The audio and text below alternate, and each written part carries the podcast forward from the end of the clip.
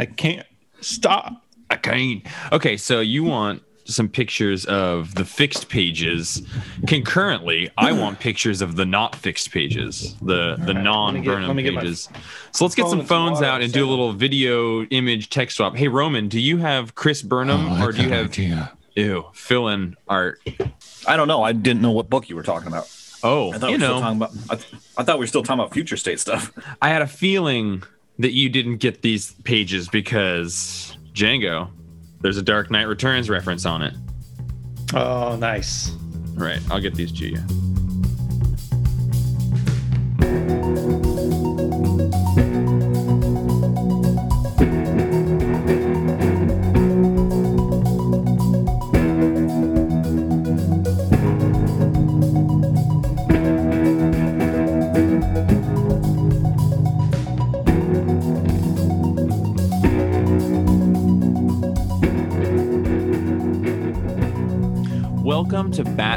Quarantine, episode 71. Django, what area code is that? Oops, wrong It's, uh, podcast. go fuck yourself. Oh wow, this is that's why they this is why the listeners show up. I want to hang out with those Batman buddies that insult each other and say mean things.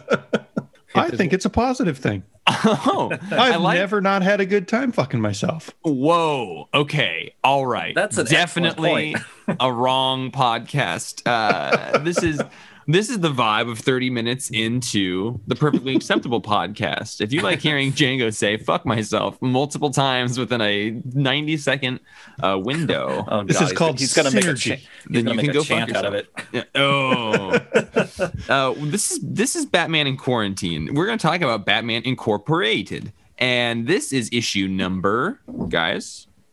Uh, six. Thank Six? you. S- no, just one six. Oh, just the one six. Chris Burnham didn't get all the pages on this one. This is the beginning of what I've been waiting for. The comparison of the fill-in art um, as we've seen in Batman Incorporated. So that that is exciting. As always, I'm Jeff, I'm Django. I'm Roman. and he's looking good. Django? Yeah, he is. No, he's fine. He's fine. it's fine. He's fine. Roman, you look like a bird that just got done feeding its young for the morning.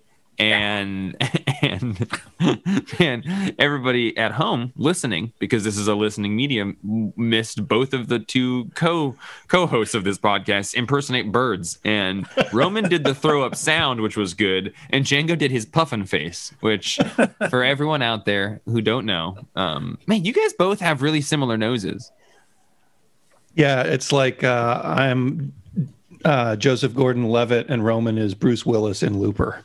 You know you know I like it I like it I remember do there's a part where somebody shoots somebody right after a time travel thing with a shotgun It happens over and over. It's great. I think that's how you describe the movie Looper, right? It happens over and over. oh, good one. I think that's the last movie I saw in the theater. Oh my god. That was a long time ago, my friend. Oh, fun times. You guys, this one, uh, we continue Bruce Wayne. You know, it's really interesting because this six issue, this chunk of Batman Incorporated, it really is takes place it's like american graffiti or something right it's Yeah. that one big night of college or b- before college or something um, but it's we've got a lot of story a lot of issues packed into this uh, this sort of small period of time, and that's cool. We've jumped to Talia bios, we've jumped to other stuff, but now we've just got Batman still driving to the building that blew up, or the top of the building that blew up at the end of the previous issue, or within the previous issue, or I guess two issues ago, because last issue was Hell on Earth. Um, and we've got a you know a continued sort of thing like issue number four, where a raid style Batman working through a beautifully uh, choreographed fight scene to get up to hang out with his buddies who are definitely in good health and confront Talia at the top of this building. There might be some deaths. there might be some things. Uh, there might be some falls, and there might be a s- uh, a metaphor, a simile for meditation um, within the entire issue. I'm excited to talk about Oh, with you guys. Let's get into this thing. Can I ask the most important question? Absolutely. Have you guys ever like shaved electric shaver while you're driving? No, I have rolled a joint while driving. No, I haven't done that. Um, I have stopped doing that um, because driver safety is important. And we at Batman Incorporated in quarantine don't condone the act of driving and shaving. However, I do appreciate that he's using electric shaver. Yeah, see, I just every I've never done that, and every time I see it in I don't know a show or a comic book or the first panel of a Batman comic, I'm, I'm like, I wonder that's crazy. I wonder what that would be like. Can I give going- you my theory? It's going all Yeah. over his cloak and everything. I know, right? You're gonna get it everywhere. Yeah, but most importantly, Chris Burnham doesn't have to draw 1,000 little stubbles on every other panel for the rest of the issue. Ah, that's why he's doing okay. Yeah, or like even if he didn't though, like no one else has always drawn Batman's stubble. He must have had it at the end of the last issue for whatever reason. Oh, I wonder if he's like maybe it has something to do with Matches Malone outfit, I don't know. glue, I don't know. shaving the beard. Did he grow a beard to be Matches? I don't know. The last issue, he doesn't have stubble in the last panel we see of his chin. Oh, really? Bummer. Well, I, I I like it. I've never done it, but I'm not saying I wouldn't. Oh yeah, so you're into I'd novelty try it. facial ex- hair. So Yeah, I'd like to try it someday. um, I think it's just like the perfect two panel beginning to any Grant Morrison, Chris Burnham issue of a Batman run. Like it's Batman being kind of insane. Like when Burnham is drawing it, even for the brutality that he brings to everything, there's also like a cartoonish absurdity to every like a levity I feel like he adds to everything. And this had to have been in the script, but it's so it so conveys that the dedicated lunacy of Batman. Like I'm driving and shaving, and no, I'm not going to be home for breakfast. Call it brunch. like it's yeah, it's just a very brunch. It is, Mister Wayne. Yeah, yeah, that levity. The next page. I mean, when Bullock and the cops are all looking up, um, and it's great. Bullock's got that cartoon thing where his cigar is in the process of falling out of his mouth. yeah. Um, I was reading uh, in that same panel that you just showed us um, that the building's blown up, but at the bottom of the building there is you can see kind of obfuscated, but there is the name of that building. It becomes more clear um, at the end of the issue, but it says Saint Malthus, Malthus, which Yeah. is, as far as I know, tied into like the Goetic demons or like the 99 fiends or like the 72 fiends. Um, I think Malthus is either the name of one of those books or one of the demons in the in the crew. Does it have anything to do with the goats that are painted all over in this building? And do you think that those the goat story was in the building when Bruce bought it, or is that something that Talia has added? I think it's a Talia thing, and and we can definitely go into that in here. We should definitely because I think Cool. it's a. But the sign of at Leviathan's ruined headquarters reads Saint Malthus. Malthus is not a saint. He's one of the seventy-two demons listed in the 17th century Grimoire, the Ars Goetia. Goetia, never known how to pronounce that name, which makes up the first section of demonology compendium, the Lesser Key of Solomon. Um, So, you know, a lot of the fiends that were in the previous, like Batman and Robin stuff, they got their names from that same thing, those 72 or 99 fiends from that lesser key of Solomon. So, anyway, it's tied in there. It's a larger thing than I can fully understand right now, but Justin has spent a lot of time learning about that stuff. So, I wonder who's not here today because he's got a doctor's appointment. Um, but I wonder, I wonder what uh, he would be able to shed light wise onto that. So this is happening right across the street from the Monarch, It is. which we see on page one, although it's kind of hard to, to tell because it's backwards and from above. Um, but if you put page one and page two together, you can see that he's he's across from the theater. Django's really been having a kind of wait, yeah. So the Monarch Theater is the one that they went to see Zorro in, right? So it's in Crime Alley. Django's really been rallying against Crime Alley the last couple of weeks, and I'm he's selling me on it. Am I allowed to swear again? Oh, buddy. Um, uh, you asked permission, so you are allowed, and I appreciate that, Tear fucking crime alley down, dude. Bruce. y- yeah, I think you need a shirt. I don't even think it needs to have the swearing on it, but I just want you to have a shirt that says "Tear Down Crime Alley," um, because Do you- it's, do you think- you're right. Do you think it's canon that um, Bruce or Wayne Enter- Bruce Wayne Wayne Enterprises bought like the two block those two blocks and just preserved them as like a twisted monument to his parents? I think at some point he That's- bought the theater in canon. Hmm. I don't know if he bought everything, but apparently he bought Saint Medifus or M- M- Saint Malthus. Malthus. Saint Malthus. Saint Medema. So right here, when um, Batman says, "Trust no one, Jim," Leviathan is everywhere and says, "You're joking. You know me. I don't like jokes." Yeah. Love that. but also just that, like, I, I liked th- that line. Had me thinking. At this point, to be in Gotham in this Batman story, like you can't be looking at any individual. You can't trust any individual. Like at this point, you can only be really like you have to be top down looking at things or like you've just got the two chess players basically batman and talia and at this point you can't trust anybody because any you know chess piece anything could be a leviathan person or a Mhm. batman person. I just like this. At some point the game becomes so complex you can't even look at the pieces anymore because you can't trust the pieces and you just have to be like i just got to get in this building and take down talia because the board has become so dangerous at this point.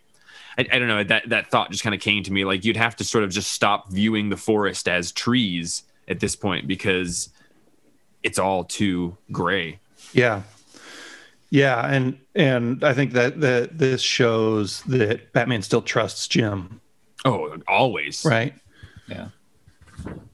But Yeah, that's you- that's he's got to be like on a on a short list of people that Batman can trust. yeah i didn't notice uh, on the previous page my first time through but as we were talking about it, i noticed it but he still he has that little batman bat signal lapel pin that Oh, somebody had brought up earlier on but i do like that uh you know he's got the bat signal on Hail Hydra. the bottom right corner of page one. Hail Hydra. On page number three, after the robots break down that door and Batman is saying something, as Batman on the the bottom, he says, "I have to talk to my to the mother of my son." Hmm That text bubble, at least on my issue, is has a dotted text bubble around it as if Yeah, to indicate whisper. I was curious what the two of you. I, I I didn't know if he was just whispering that or what Yep. that meant. He's whispering it. Because they're scared to use thought balloons anymore. Yeah. He's whispering it to the closest um, bat sentinel, whatever these are called. Interesting. Yeah, I don't know. That's a weird. Who's But also, she answers him. So maybe he was saying that for her. Oh, you're right. I have to talk to the mother of my Oh. son, and then it says, "So let's talk." Yeah. Okay. And then on that page, she calls back to him saying he doesn't like jokes. She says, I thought you liked games. So we're kind of getting uh, like a, a dating list of Bruce's likes and dislikes. He doesn't like jokes, but he does like games. He, he also likes long walks through uh, building vertically towards dying heroes. Yeah. this is the introduction of the the ten illustrations. Mhm. Roman, is this a is is this a thing that you were familiar with? You know, outside of this Batman run, um, in your travels through the philosophical world. Oh yeah, in the 10th century. No, this is the first time I've ever seen this. Though it's interesting, Doc Walk talks about this, and he mentions that originally, it's it's the 10 stages. This parable is told with an ox, Mm-hmm. no goat. Um, Morrison changed it to a goat, and Doc Walk says because goats represent all these different things, including sexuality and all this stuff that ties into Gotham and ties into Batman, Bruce Wayne's Playboy, you know, coolness factor. God, that is such a Doc Walk explanation. I, I read other people's explanation of it as well, and they were all just sort of like Gotham is the home of goats. Professor Pig's the goat is in his house. Goat Boy, Leviathan's use of the sigil Baphomet because Satan is a goat and Baph like all of those things. But it's very Doc Walk to be like, no, it's like the underpinning social, psychosexual, un, you know, like tendencies of Batman. Yeah, well, I think it's all those things you read, but but also yeah, Yeah, the cool like '70s Bruce Wayne Batman vibe. now say it in a in a Scottish accent, and you'll. I think Doc Walk is just Grant Morrison in disguise. easily done. Oh, and that would Uh, totally and- fit. Talia just straight up says that too, right? Traditionally, it's an ox, but the goat has so many layers. Oh, does she? Yeah. Yeah, yeah. Oh, she does. Okay, I forgot she said that. I don't think she used a Scottish accent though. easily done. No, no. I wonder what her accent is. Her and I bet Ra's are from where in the Middle East? Where is it? At, at, where did they go for that Son of the Demon stuff? Yeah. Bialya. Uh, it's Bialya. It's where you get those wonderful Bialias you were eating the other night, Roman. Right. So is that supposed to be somewhere near Libya? I don't know. I don't. I don't have enough experience to joke right really. now. You like that, Django? You I like, like that one? I like you like it. that one? Cool. I like it. The Zen parable of the goat herd is more commonly known as the 10 bulls or 10 ox herding pictures. It is a series of pictures that illustrate the 10 stages on the path of enlightenment, often, often accompanied by a short poetic passage. They're not something you can really pin a specific meaning on, being as they are a tool for meditating and achieving an enlightened state. First picture on the floor is In Search of the Bull, aimless searching, only the sound of cicadas. The Wikipedia article on this like 10 ox thing has, there's been like apparently four kind of visual interpretations of this. It's been around forever. It's it's like one of the first recorded instances of simile, um, from what I've read, um, and yeah, there's like a kind of the fourth one is kind of the commonly viewed one. But anyway, there's a nice there's they all have like either short like one article here you know, in search of the bull, aimless searching, only the sound of cicadas is the poem beneath it. But then on like the Wikipedia article, it has uh, it's a little bit more like a long sentence beneath each one. But I really am pretty fascinated by it. I love, I don't know, like kind of meditation exercises or thought exercises or textless things that you know you can look at to indicate or just pull metaphor out of. It's one of the things I love about Grant Morrison books. So I actually really like the inclusion of it here and trying to think about how each of the 10 images you know relates to the moment that they're in but i still don't like the full comparison of it is is not quite solidified in my mind so i'm excited to hear your guys' thoughts Mine are going to be a lot more shallow than yours were already. That's all of them right there. That's all. of no them. man that was all of them roman had his pervy smile on like he knew Perverted bird. Um, I didn't really know what to make of it, other than okay, the parable: the guy's going up the mountain, Batman's going up the stairs, both trying to reach the pinnacle. But Doc Walk, it's interesting that he talks about how well Batman's already enlightened after he came back from his travels through time and everything, and and this parable is about. Doc Walk says this parable is can be interpreted as um, pursuing pursuing your identity, which Batman, which identity has been a theme of this whole Morrison's run, and Morrison's talked about that too, just the identity issues in interviews. Um, so the whole thing is pursuing identity up these stairs, but Batman's already been doing a bunch of identity redefining, and he's enlightened. So there's an indication that he's ahead of the game. He's ahead of Talia Hmm. on that on that level, metaphorical level. I like in in looking into it. I- was seeing that you know it's it's you're trying to it's like the pursuit of going out into the woods and not finding the the ox. The second one is like finding the footprints after feeling defeated. The third one is like finding the butt of the ox as it's hiding. The fourth is like a you know battle of like strength and then like once you've gotten it there's like a discipline and then you're like riding it back down the mountain and then there's a moment where like you become one with all things and then which all of this is strengthening you know what roman was just saying but and then the final one is like um tr- you know trying to then like share that wisdom with people. Actually that's really interesting. It reminds me of i have an, a book of alex grey art or actually maybe i gave this one to ashton for his birthday but it has um you know i forget what it's called but it's basically the same thing. Uh, it's like alex grey psychedelic art but it's like the transcendental journey to enlightenment or like psychedelic practice within medicine and like somebody goes up and then finds the medics like the staff uh, with which the nurse emblem is Douches. uh, pulled from, and then kind of how you return to society and share that wisdom, which I didn't realize that painting thing is probably kind of pulled from this same simile metaphor thing. But anyway, all that to say, like the this idea of I, I like Doc Walk's pull that he's already already has achieved enlightenment or already has achieved identity and maybe is ahead of people. I was still sort of like, you know, not necessarily comparing it to the idea that Batman has already achieved enlightenment, but like you know that him going up this building is kind of like the hunt for that ox. But then I wasn't able to say like how does the climax of what happens here compared to that ox story because it doesn't you know right. Right. like he doesn't he doesn't catch it um but yeah maybe that it, the usage of it as a thing that's already happened is interesting Yeah, and also that you know it's something that just like all of us that Batman's sure he's reached enlightenment once, but that doesn't mean like the rest of us he's going to be struggling with identity in the future. It's a, it's a constant process of life.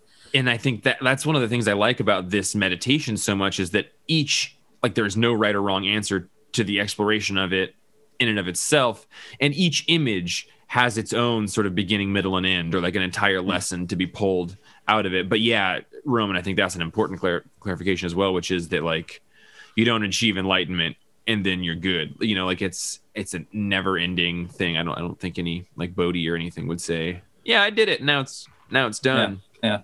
Also, is it necessarily about Batman or is it about um, Damian's journey? And that's uh, the other thing is just like Roman bringing up identity that made me think of just like Batman's identity as a father. Like he's going up and then needing to make this decision about choosing between Damian and his city.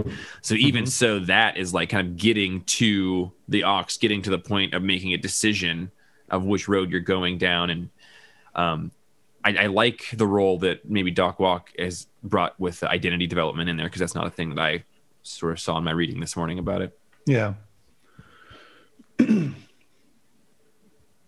that scene at the top of the building on the next page is so brutal. Every time they show the people at the top of the building, it just everything hurts. Yeah.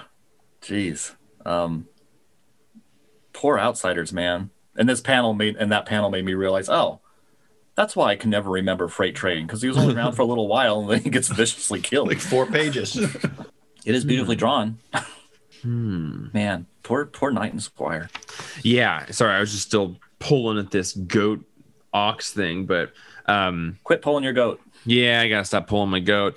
That's a pretty impressive panel with a nice vanishing point with all those people in the spiral staircase looking down at Batman. Oh, Oh, yeah. The next page, yeah, that's very cool. Yeah, I love that panel. I, I love just how how much Burnham has a sense of exactly where you are in the building at any Mhm. moment. Like when when you're looking at when you're looking at this, you you kind of know where the door is in relation to the like the front door of the building. You know where that is in relation to Batman through most of this. Like is it in Yeah. front of him or behind him? Like what which cardinal direction is he facing? And that's that's a hard thing to do with this much action. It, it is like I really. I was reading a you know a thing today talking about this issue, and it compared it to the Raid and Dredd, which are the 2 Mhm. films that we compared issue number four to, which is a interesting comparison. Roman, I did I kind of glossed over that page that you had. We I didn't. The dead outsiders crew with like the dead freight train, like that is a horrifically graphic shot, and I love the the dialogue that um, Bruce and Talia are having there.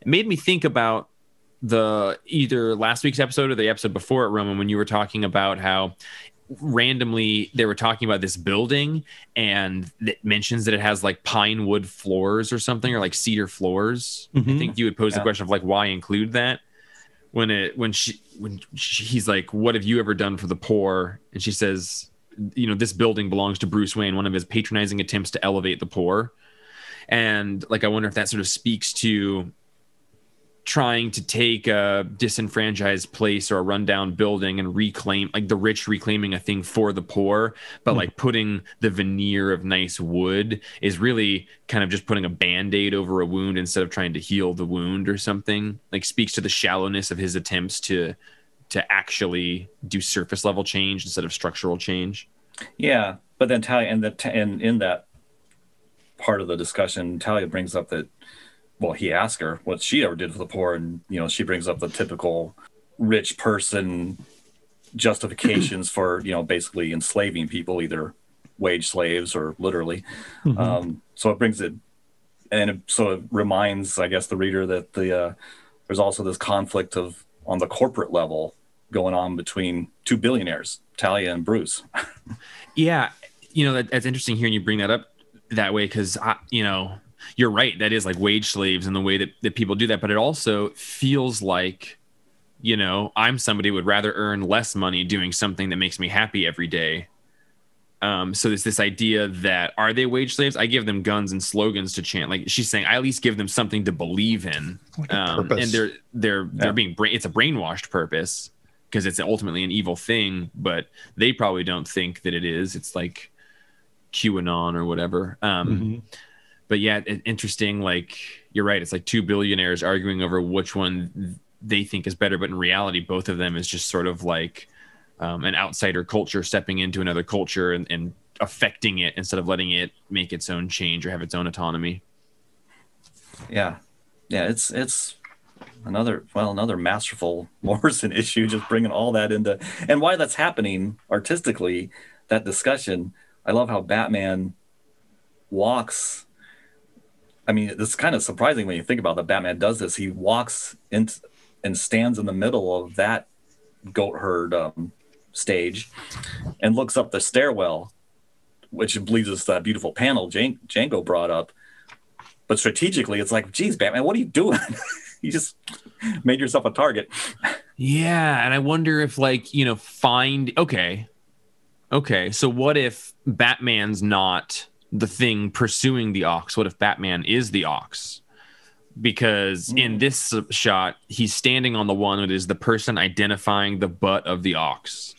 Um, getting the hint of finding it, but not actually finding it. And so in doing so, Batman now has become visible to this entire crew of people but in reality he's totally able to handle it you know it's like uh it, it- because then after the ox was found it still needs discipline to be you know uh mounted and, and ridden and be made made its own so uh this is kind of that like them Yeah. finding them but realizing they don't have the ability to Boy, I like that. He's, it's, it's a tricky ox, a tr- tricky tricky goat, Batman. that's a tricky Um, goat bat And when he uh, dives under the stairs to avoid the bullets, all you see is his butt, just like the. the oh goat. J- django Yeah, while fart based and in its at its core that's still very true i like we're, that we're in. A, let everybody be quiet. We're in a very special part of the Django Jeff Venn diagram here. uh yeah Oh yeah man. And then he he pops out and you know can you imagine how freaking the force of Batman's throw at that weird angle and he throws those things up like at least three or four flights from that odd position. Do you think he calls them batter bangs? I do like that they I have hope little bat wings that shoot out of them to to make it more easy to ride up. Yeah, and then uh, he finds that next one, which is you know like the the goat has been tamed, so maybe you know maybe those people are still the goat and they've made themselves visible, but now he's about to tame the shit out of them. And Dude, then- the art on the top of that page. I'm sorry, Jeff. no, good, you're good. But the, the smoke on the top of that page you're talking about is I, I can't even imagine envisioning that as Chris Burnham. it's the same effect that he used on that one panel, I think in issue number four, where after the build like a building blows uh, or no, it was maybe even just the previous issue as they're The end of number five. anyway, a building blows up and a bat signal is cast on the smoke of the building. And I was Okay. like, this, like Hmm. his vision for smoke, especially the way that things exist within it or light is cast mm-hmm. on it, is something I've not seen in comics. And it's Yeah. beautiful. Yeah, yeah. It's amazing. trying to find what that was. Sorry, then they then they find the they find the goat. They they've ta- yeah they tie the goat, but then we get this scene of at the Bat Cave, which I adore, adore, adore. Apparently, Bat or Grant Morrison right before this in issue two of Batman and Robin by Tomasi and Gleason, mo- they had introduced a, a replacement for ba- Ace the Bat Hound, Titus, and gave it to Damian. And apparently, Grant Morrison was like, I was fucking furious. I don't think he was actually furious. He was like, I was, I was very upset because I've been seeding that Damian is getting a cat since issue 666 because Alfred the cat is in 666 and then it's in the previous issue of this um, as well and then he gets the issue the, the cat here so he's like so not that he can't have multiple animals but you know just that like I love that he was seeding him being a cat person because Morrison is also a cat person and I am a big cat person so Yeah, and now and it's funny nowadays. He Damian does have because that was a re- right before Future State when they show Bruce like packing up stuff and leaving Gotham. He packs up Bat Cow and two dogs, and I don't mm-hmm. remember if there's a cat, but I feel bad that there's not a cat because I want it. Um, I assume Damian has the cat still. Hopefully. what is what is Dick talking about when he's when he's um he's talking to Jason and he's like he hasn't forgotten all your Batman is dead crap. Is that from when is that from this when Batman was missing or is that from some old It's Silver Well, Age thing? I think it's referring to when uh, Jason was the Red Hood earlier in this run Okay. and trying In- to kill him. Batman and Robin. Okay. Um, And uh, you know, point point for Battle of the Cow, which we are going to read at some point. you know, it'll just be a random like the feed's been empty for two months, and then Roman and Jeff or whoever else is into it will show up with a Battle of the Cow episode. But um, yeah, I, I think there was something about you know his certainty or violent certainty that Batman was dead and that his the way that he fought crime was inferior. But yeah, I read it as just a direct reference to the Batman and Robin um, run, Okay. like arc two or something. Because I'm sure that there's a cover out there of somebody saying Batman is dead. And I thought it might be a reference to some old old thing. Alfred just showing up with a cat carrier and being like, I've, I brought you something to add to the menagerie. And he says, Mother will kill or gas any pets I have when I'm forced to return to her. And then, like, what doesn't it goes to scratch him? And he just says, He has potential. I'll call him Alfred. Like, it's just those moments when, you know, Morrison, I, I love that Damian tool. And I don't think a lot of writers have the maturity or depth of understanding of children to be able to do it, but the way that they can just bipolarly flip like that, like I'm a serious person, but then this cat shows up and he's just got this beautiful sensitivity and smile to him that is, yeah, adorable. Yeah, I, that's such an adorable panel, and I love the way that uh, Damian's eyebrows, his eyes, um, are on the same lines as the cat's flattened ears. That's really cute. Yeah. And then Leviathan has hacked into the Bat computer, right? I read it the other way Yeah. around. Really? Well, sorry, are you talking about? Uh, um. On that same page with the with the eyebrows. Okay. Well, I guess I was I interpreted it as Bruce wanted Damian to hear this conversation, but maybe Talia wanted Damian to hear this conversation. I Oh. I took it as Talia because the Leviathan uh, logo shows up on the computer at that point, and we I hadn't seen it on the screen before that. Yeah, I could totally read that, or just that. Hey, here's the visual cue that now we're listening to Leviathan. For me, it was because he says and father, and then Batman says immediate. Like Damian was born to provide spare parts for Ra's al Ghul. Is it any wonder he chose to reject? Like, I, it felt like Batman was kind of egging Talia's um, cold, actually not caring about Damian out of this, and to the point where, you know, she even then says like, "I don't care about the boy." And to me, it Right. felt like that was kind of the climax of this scene was getting Damian to realize, but it could just as easily be Talia assuming that Batman is going to choose the city over Damian, and she wants Damian to hear that. So yeah, you're right. It could it could be either way. Yeah, it could. I also like the little um, little thing Burnham did here with uh, the, the the second to last panel when it shows the long shot of all the Robins and Alfred and Batcow in front of the computer, and and Damian's getting in front of the computer, and the way Tim like reacts, he's like backing up, going, "Hey, I didn't do anything." Yeah, I like that little nod to their earlier conflicts, like issues and issues and issue goes where Damian tried to kill him. yeah. It was I maybe the the causality of this um, transmission could be more understood by the first line of dialogue that she says is your allegedly secure Batman Inc. connection. I don't know what that means. Is the is are they talking about the connection right here in, in like that phone connection? And she's saying so. okay, not necessarily like an Okay. And on the page before all that, Batman Mm-hmm. says catching the goat, picture four of the goat herd sequence, a test of touch. And he's touching the oh, you oh wow, that is subtle. He pushes on the picture in order to open the door because Yeah, the, the door is doesn't have a closed in the handle. previous. Yeah. Yeah, I, I puzzled over that for a minute before. Oh, that's really cool. Hmm, that is awesome. Batman.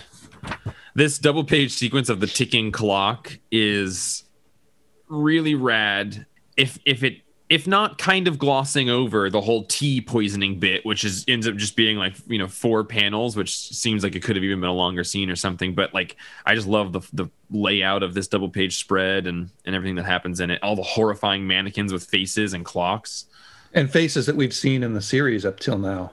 Yeah, you're right. That's the teacher lady. Yeah, yeah, and I think that this this guy is the cop, one of the bad cops from two two or three issues ago. Mm. Uh, all agents of Leviathan. Yeah. Django, the page that you just showed me made it look like this double page spread exists on a page turn. Oh no, No, okay, never mind. no, they, they they did it right. Good. One bed left unshit. So this Yeah. this T setup is also kind of reminiscent of um, I take it by the the goat herd parable stage behind it on the wall. It's supposed to also remind us of Thögal ritual, is- isn't it? Okay, I forgot about that. But yeah, that Thögal ritual thing has him talking to that assassin. Was that in the resurrection of Ra's al Ghul? Maybe that. Maybe. Um, yeah, because he does that T thing and then switch. Or no, actually, it was R.I.P. You're right. Sorry. Um, that just made me think. Do you think that the resurrection of Ra's al Ghul, the resurrection of Ra's al Ghul, is maybe a much more important thing in this run than its limited publication history would have us know? Because it it is the moment where we realize that Damian was created just as spare parts for Ra's al Ghul, like they say, like Talia says several pages back in this. Yeah. It's just weird to me that like that's kind of an important revelation. Um, to to then have it be another revelation here. It, it's it, like that's um seems like that should be a more important part of the run or a thing that they would talk about more or something. You would think. I mean, I mean, I don't think we've seen. I mean, it, yeah, it should be because I don't think we've seen things like, say, Damian reacting to the news that, oh, I'm just, you know, parts. Right. This is. I mean, what does that do? Speaking to identity, what does that do to your identity? as Right. A child and and Makes you try to kill people. yeah. It does. Um, but that that story overlapped into the Grant Morrison issues, right? Like that's that's collected in these, or did they skip those issues in the collections? I think like two of the issues are, and then they had Burnham Yeah. draw like three recap pages that recap all the other stuff. Oh, okay, cool. um, which is cool. That's only in the omnibuses, as far as I know. But yeah, interesting. Interesting. We then go to the scene of the bat robots fighting the man bats, and that's a cool action shot.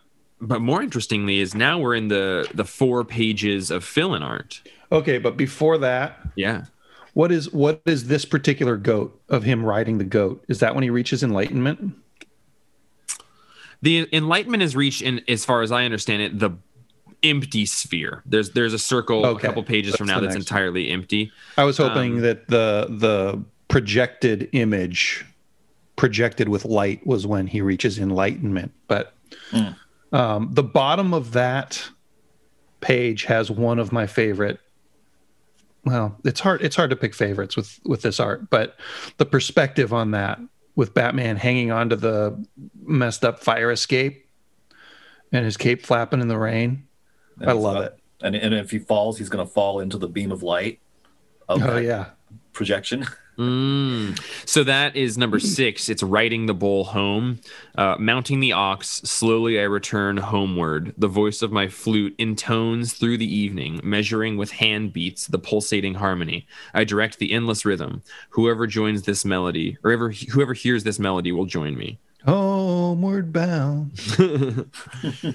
Whoever hears this melody will join me. Okay, so this is, um, So that one's kind kind of about unification, maybe joining. Yeah, the previous one is the taming of the bull, which is not necessarily uh, uh, maybe the reaching of the enlightenment, but this is still the like um, maybe my actions have achieved a thing. I'm trying to share this information, like I the the the strength with having learned or achieved creating a role with which people would then want to follow or listen to or maybe it speaks to the kind of separation of we have the man bats fighting the robots so it's Mhm. almost like those that have been recruited to be on a team are like at war in this image. Like on the outside of this building, we're seeing those who have heard the flute call and followed the the you know the the forward movement of that, which is then becoming indoctrinated in, into those schools of belief and, and, fighting for them or something. Maybe there's right. something there. oh, there's so many things. Um, and also a cool, I was, this has nothing to do with anything, but I was wondering, what are these uh, katanas that I assume that the man bats are using? Because adamantium. They must be, because yeah, it slices like th- right through one of these bat sentinels, like no problem, like butter. like butter. Like bat butter. Like bat butter. Um, so now we get to the fill-in pages. This first one is mostly just a a beat 'em up shot of a bunch of people in white outfits getting their buttholes beaten up by Batman. It is interesting. Yeah, the fill-in art isn't terrible, but it does lack. It get they, it gets worse later on, but it does doesn't have the sort of fun there's not a lot of blood coming out of mouths i guess is my point well yeah and so the the fill-in artist is um, Andreas Guinaldo and Bit. And the the when I look at that, the comparison between the two, the thing that I notice is that Chris Burnham is drawing the action connecting, and the fill-in artist is drawing right before or right after the action. So like yeah, Burnham right. has the fist hitting the teeth and the teeth flying and the blood flying. And this guy has like Batman after he's taken the swing and the guy's falling over. Hmm. Um, and I wonder if that's I wonder if that's why part of the reason that we like Chris Burnham's action so much is because it's very present and right now rather than making you fill in the gaps.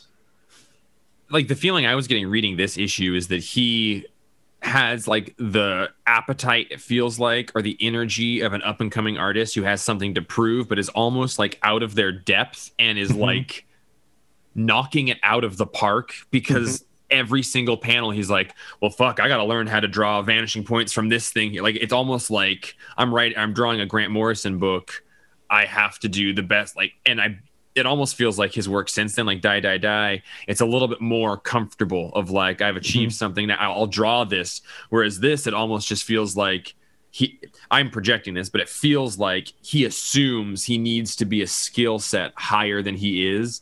So right. he's just like clamoring at these high achieve and he succeeds at it. But there's just all of these every panel I, I could got the feeling of just like, man, to be a kind of newer comic book artist and be expected to draw these panels that he drew like okay but when did he actually draw those panels because they weren't published in the original publishing they weren't published mean, in the first soft covers i just mean any of them at all Even, like the one that particularly made me think about is that is like the him standing at the bottom of the staircase thing so not even just right. like that but like throughout all of it but but like, do we know when he drew these? When he redrew these fill-in pages? The Absolute Edition came out, and I think that was the one that had the redrawn pages, and mm-hmm. that came out. Oh God, probably like three or four years ago. Okay, so five years after could have been if you look at um, the red pages here the second red page that has fill-in art even mm-hmm. the way that damian's face is drawn there while i was going through this i was like this has to be one of the redrawn pages because the lighting the way that mm-hmm. the shade is happening in his flesh tone there seems different yeah. than um, the previous stuff had been man Dark Knight so Returns reference there. He breaks that gun. That other guy, while drawing a, a broken gun, does not make it seem as obviously a Dark Knight Returns reference. Yeah, and he's oh yeah, that's really cool. So in in the Burnham sequence, he shows Batman just kind of lurking in the shadows on the first panel with a whole bunch of broken guns. So like he's he's done that work, and then we get to see him. Dark Knight Returns it. Hmm. I love that the shadowed panel is pretty close to the same. You just wanted to say the shadow. well, it's even in a nine panel grid, which I don't know if we, I, will bet that that's in the script. Hmm. It, oh, yeah, no, you're right. I totally, I, the, the intentional draping of the shadow over things. Uh, no, the, the, the the center panel right below his uh, him breaking the gun hmm is um, oh, you know Ta- Talia or somebody in shadow, yeah. and uh, and and behind her is a nine panel grid of TV screens. Right. and both artists did nine panel grids. So I'll bet that that is Right. called out in the script where the uh, Dark Knight Returns reference isn't, or Batman breaking through the window upside down in Burnham's drawing, Right, and I know that- the other guy. Burnham was intentionally he has hidden sort of Frank Miller and other references all through these books.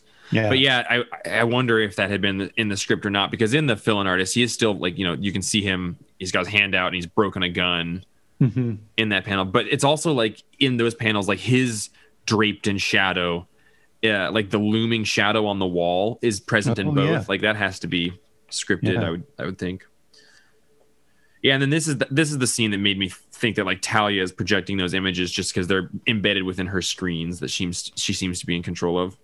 The fatherless throwing the giant boulder down the huge staircase that I didn't realize has everyone tied to the boulder. So as it falls, it's going to be pulling all of these people down. and breaking the ceiling brace.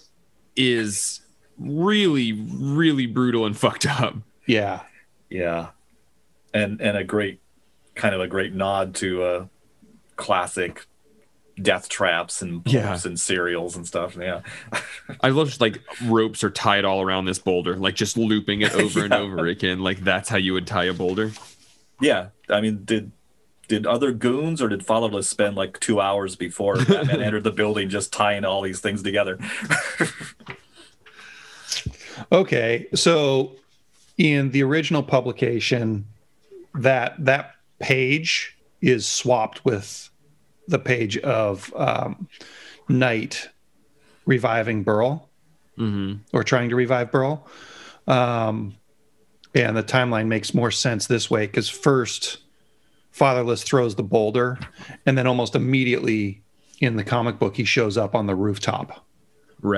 Right. and in your omnibus he throws the boulder and then we get uh, a beat of knight trying to revive squire before fatherless shows up God. i love that page and like why is batman only cutting the rope between like i guess he's he's cutting the rope for individually for people going up the line yeah, i bet he wishes he had started at the top yeah. yeah, yeah. 'cause I don't, uh, yeah, I don't think he realized the Fatherless was up there.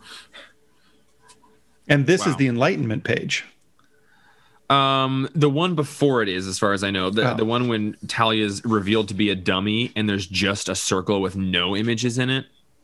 I don't know oh okay Like there's a like one of the circles is a void, is Okay. just an Yeah. empty circle. All right. I thought I thought this one of no people was what you're talking about. Okay. Yeah, I it. wonder, I wonder that one's role as well. Roma, were you just gonna say something? um, yeah, nothing important. Oh, just talking about how great your chest hair looks today. Yeah, yeah, I was, I was focused on that. The Knight and Squire scene was real tough because I was like, oh man, is Beryl gonna die? I hope not.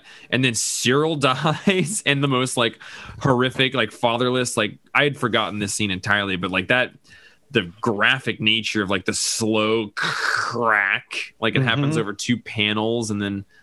And then, like he uses the limp body to like beat Batwing, like holding that guy by the neck. good. Yeah, I'm glad I'm not Knight. yeah. They they call him the Limp Knight now. Oh, but Oh. Um, so I don't remember what happens after this issue, but it looks like maybe Beryl fucked up Fatherless's eye. Yeah, Yeah, Are we going to get a Fatherless with an eye patch or something? Um, I, I, I do, I do believe that uh, the the face beyond behind that mask does have one eye after this, Nice. but I have forgotten that this is why it did, which is great. Um, then Fatherless throws Batman off of a building. But before that, Yeah, Talia says Damian isn't the Batman who destroys Gotham. The third Batman in your nightmare, I made him.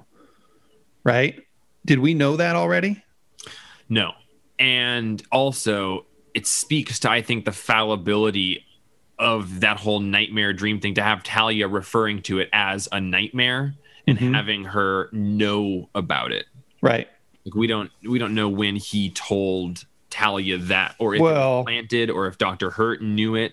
She's she's been intercepting their communications, right? So presumably anytime he talked about it Oh, with okay. anybody, she's been able to listen in.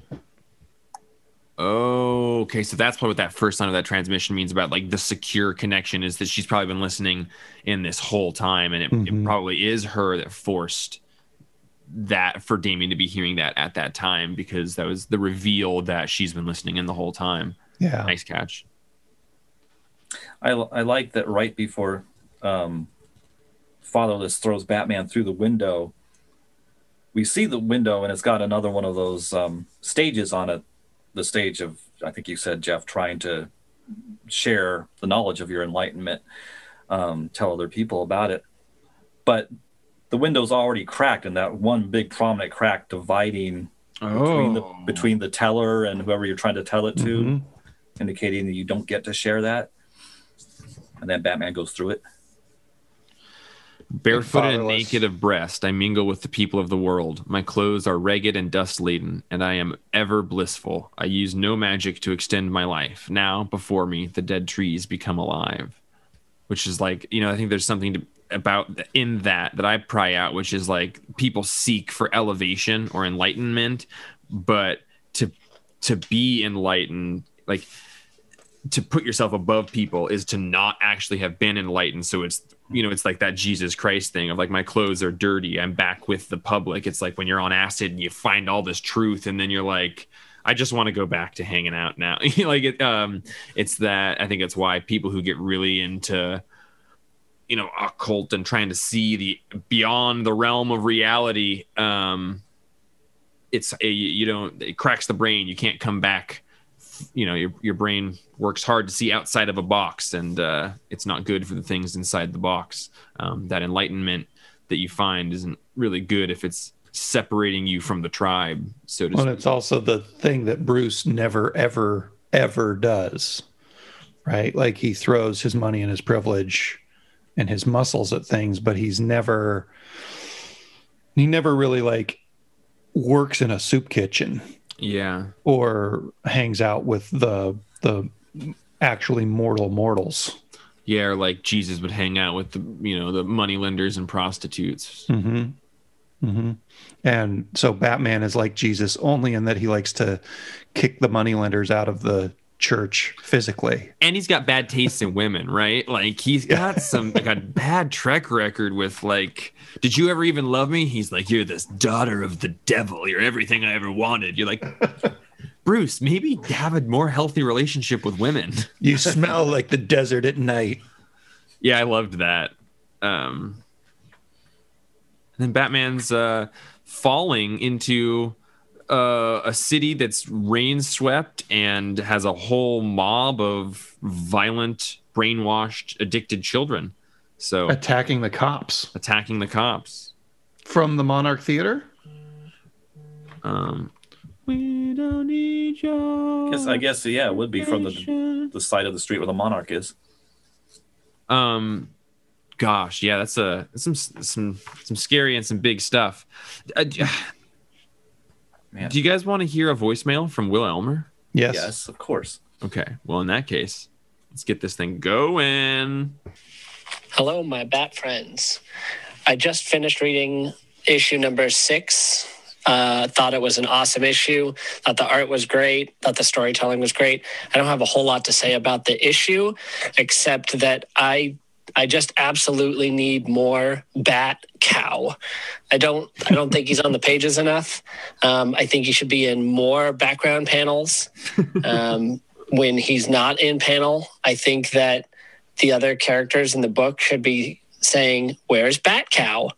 Um, I just think that it's a grave injustice that he isn't um, featured more in these issues. I did jump to the end of the omnibus and read the uh, Dan Didio Bat Cow issue, which I thought was was pretty good. I wish it had, um, you know, Chris Burnham art, but uh, it was still a lot of fun.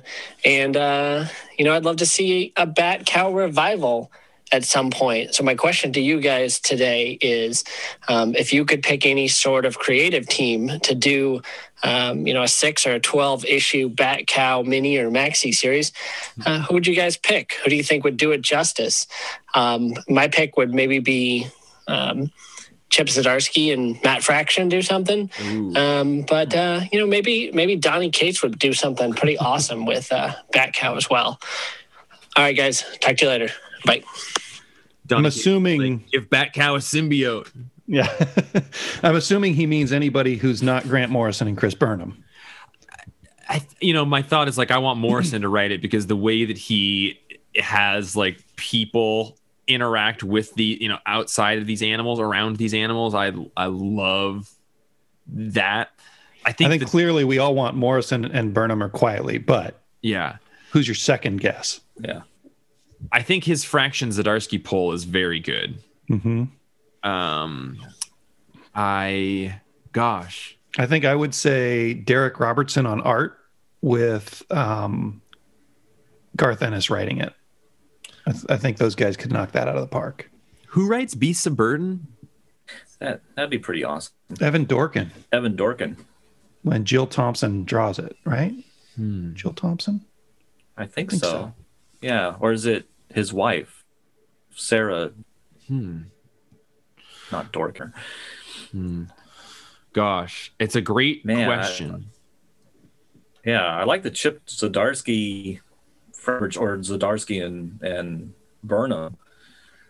If I could pick any of them, Puppet creators, I, it'd be fun to read Steve Gerwriter. Mhm. oh, Gerber, Gerber. like Howard the Duck. Yeah. Yeah, the, Wow. the creator of Howard the Duck. Yeah, Um, yeah, that would be great. I I really like. I think Zdarsky would write a really good one. Like I, I I'd say give give writing and artist duty to Zar- Zdarsky. I think that was a, a really great poll. Um, just trying to think of like. what if Zdarsky wrote it and Fraction drew it? I don't think that would. I don't know how good Fraction is at, at art.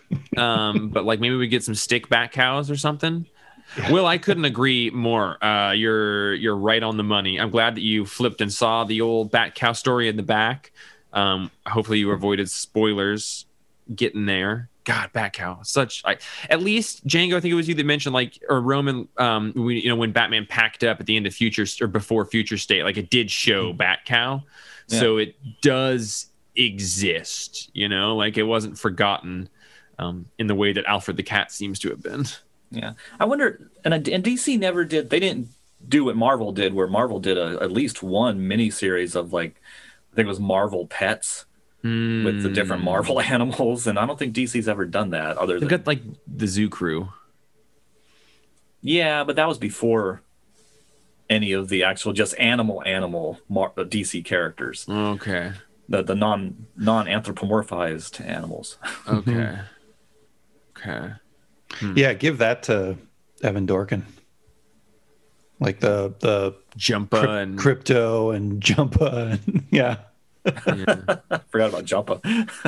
I yeah, during the Tom King Batman run when Batman has that three issue arc where he's like with Wonder Woman and that war planet and there's just like this one scene where they're like at night hanging out and she, she, Batman's like I miss something she's like I miss my kangaroo it's just this awesome awesome line of like what um, Tom King rules my other my other thing would be uh, let Tom King write it even though I don't know that he's got animal chops but fuck it um, Yeah. I keep on thinking about Django's suggestion. That'd be oh that that would be so funny. Yeah, I don't care who draws it as long as Garth Ennis is writing it. I think Yeah. that would be rad. yeah Yeah, see what see what special guest stars from past Ennis books might show up. Yeah. Well, everyone, thanks for hanging out with us for Batman in Quarantine, episode 71, Batman Incorporated, volume two, issue number six. um, it gets longer and longer. So dumb.